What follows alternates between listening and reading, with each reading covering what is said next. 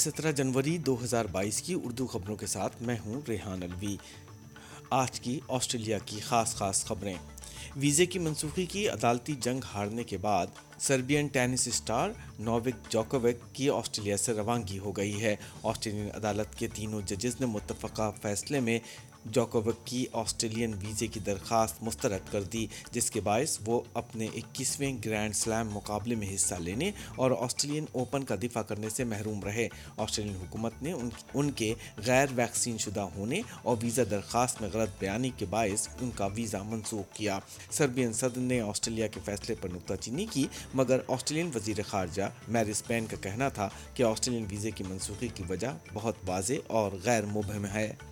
That we have transparent processes, that rules are rules, and there are not um, convenient exceptions for individuals uh, in this case. These are very important matters of border protection uh, and they're, they're, they're matters that we take very seriously. Uh, both Minister Andrews and Minister Hawke uh, have worked very hard to ensure that uh, the rules have been applied appropriately. Uh, in doing so, the Federal Court has affirmed that position.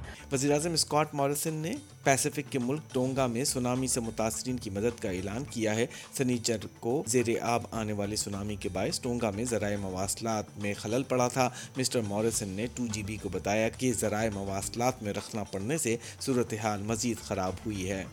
There's been a lot of challenges there with the ash cloud and the disruption to communications, and so we're working together to get as much support to, uh, to Tonga as we possibly can, and uh, they're part of our Pacific family, beloved in our Pacific family, like all of those island nations that we're always there to support.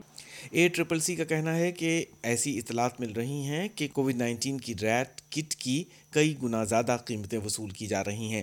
A triple C کے chairman راٹ سم کا کہنا تھا کہ فی test retail قیمت تین اشاریہ نو پانچ ڈالر سے گیارہ اشاریہ ایک پانچ ڈالر تک ہے، مگر مہنگی کٹ بیچنے والوں کے خلاف کارروائی کی جائے گی۔